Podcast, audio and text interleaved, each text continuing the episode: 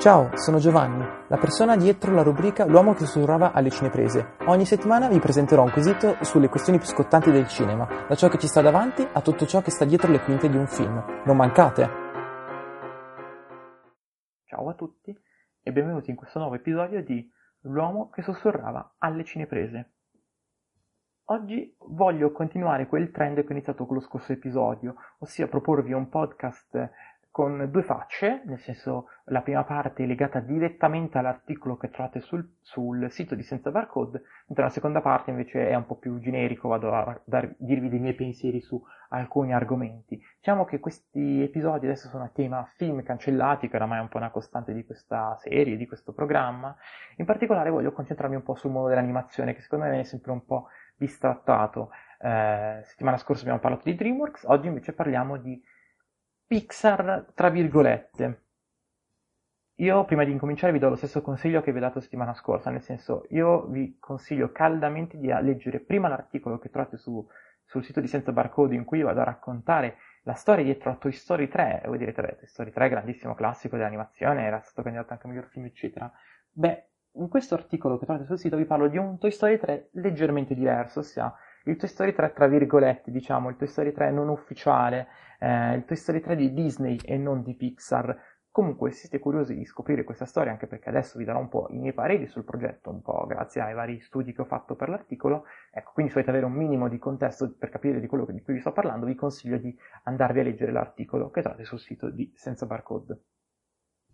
Quindi adesso in questa prima parte vi do i miei pareri su quello che ho visto facendo appunto, come ho detto, dei lavori di ricerca per l'articolo che trovate sul sito dedicato a Toy Story 3. Appunto, Toy Story 3, come l'ho chiamato definito io, Toy Story 3 tra virgolette, nel senso che non è il Toy Story 3 ufficiale che conosciamo e anzi con quel film ha veramente poco a che fare.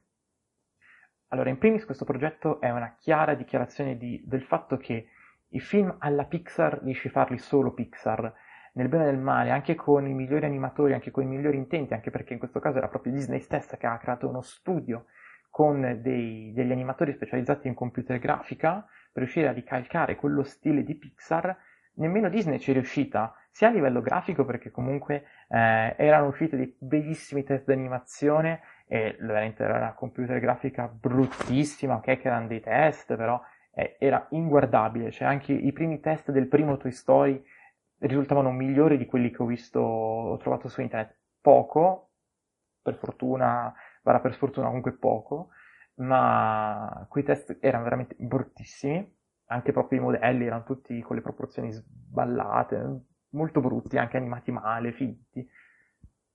Ma poi soprattutto si vede il tocco Pixar nella storia. Adesso di questo testo di 3 è stata linkata recentemente anche la sceneggiatura online, io ve l'ho anche linkata sull'articolo, infatti vi consiglio nei miei articoli di vedere i le parole in evidenza che vi portano sempre a, a, dei collegamenti, in questo caso quando parlo di progetti cancellati vi riporto a concept, a video, sceneggiature, eccetera, eh, per darvi ulteriore contesto. Eh, io mh, l'ho, letto, l'ho letta velocemente, comunque vi ho dato una letta abbastanza uh, veloce ma approfondita e devo dire che veramente questo Toy Story 3 era, sarebbe stato un disastro secondo me. Tracciando il fatto che vedere un film Pixar, saltare l'uscita cinematografica e arrivare direttamente in DVD è molto strana. Infatti già vedere Soul direttamente su Disney Plus, anche il prossimo Luca, vedere che salta l'uscita cinematografica un po' mi fa storcere il naso, visto che già i film, i film Pixar sono molto belli visivamente, cercano di spingere al massimo la tecnologia e relegare questa, questo sviluppo tecnico allo schermo di un telefono è molto deludente e da quello che ho letto anche Pixar stessa si era lamentata di questa scelta di Disney. Speriamo che adesso i prossimi progetti siano eh, disponibili direttamente dal cinema, non devono passare solo su Disney Plus. Comunque, chiusa parentesi, la storia di questo Toy Story 3 sarebbe stata sostanzialmente Toy Story 2 invertito, nel senso che al posto del gruppo che va a salvare Woody sarebbe stato il gruppo che sarebbe andato a salvare Buzz Lightyear, oltretutto con una premessa abbastanza banalotta, cioè Buzz si è rotto e lo portiamo ad aggiustare, che poi è interessante anche il come venga raccontato questa, questa parte del mondo dei giocattoli, sia il, il fatto che possano rompersi e, e venire sostituiti, oppure tutta anche la visione più commerciale del giocattolo, quindi giocattoli fuori produzione, eccetera, ma sono argomenti talmente di nicchia e che hanno secondo me pochi spunti creativi che non funzionano. Oltretutto il concetto del giocattolo rotto viene aggiustato ven- ven- è già stato trattato benissimo in Toy Story 2, compreso una delle scene d'animazione più belle della storia del cinema, sia quando Woody viene riparato, una delle scene più rilassanti e meglio animate, secondo me. Quindi era già un tema già trattato più più volte. Eh, oltretutto c'era questa idea di Taiwan che Buzz veniva portato a Taiwan eh, con queste cose molto razziste anche tipo Woody che Woody oltretutto non avrebbe avuto nemmeno la voce di Tom Hanks e gli veniva giustificata col fatto che Andy gli ha cambiato la voce così e nel suo nuovo chip di voce lui parlava in cinese ma era un cinese tutto strano. Poi il film era pieno anche di battute sessuali senza un vero contesto c'era eh, verso l'infinito e oltre che penso siano delle frasi più iconiche della storia del cinema che veniva quasi parodizzato. Era anche un film che andava molto era molto contraddiceva anche quello che era stato fatto nei primi due film e soprattutto non aveva niente a che fare con i lavori di Pixar, sia a livello tecnico che a livello narrativo. Oltretutto sono usciti anche un sacco di concept su questo film, un sacco di disegni, di abbozzi, eccetera. Sarebbero stati presentati, introdotti nuovi personaggi.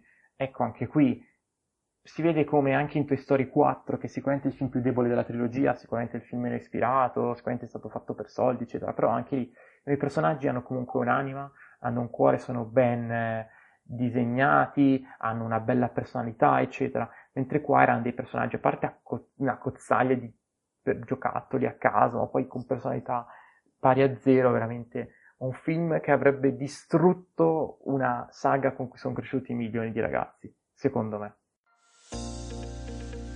Collana editoriale senza barcode per autori non omologati e non omologabili. È il gruppo CTL Editore per Libecio Edizioni a pubblicare i libri della collana editoriale curata dall'associazione Senza Barcode. Invia il tuo manoscritto a libri chiocciola barcode.it.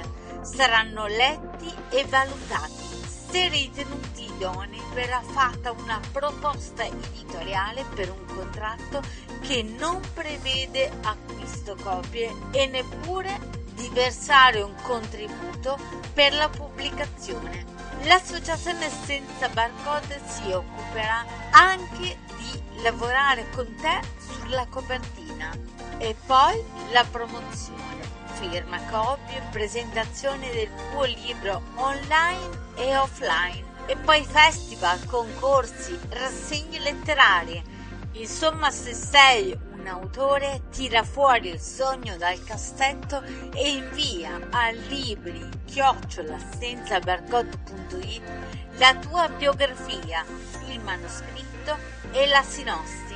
Anche se il tuo libro non sarà considerato pubblicabile, riceverai una risposta. Prosa, poesia, racconti tutto quello che hai da dire.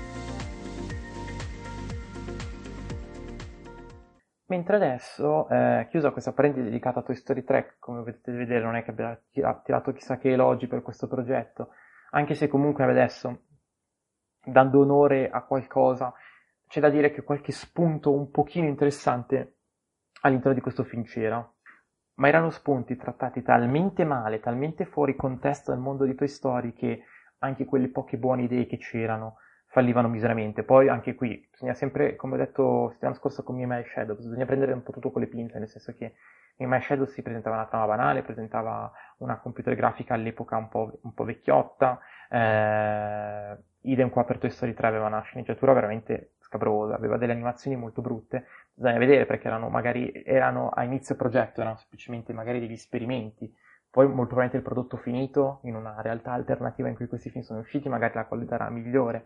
Per Toy Story 3 dubito, anche perché comunque avrebbero dovuto riscrivere la sceneggiatura da zero. Eh, però insomma, bisogna sempre dargli il beneficio del dubbio a questi progetti, ecco. Infine voglio aprire una piccola parentesi sulla Circle 7 Animation, eh, che mh, mm, vabbè, nell'articolo lo spiego abbastanza bene, comunque la Circle 7 era questo studio creato da Disney in quel breve periodo in cui la collaborazione con Pixar era saltata, visto che Circle 7, oltre a lavorare a Toy Story 3, stava sviluppando anche un sequel di Monsters Co. e un sequel di Alla ricerca di Nemo. per fortuna di questi film si sa veramente poco.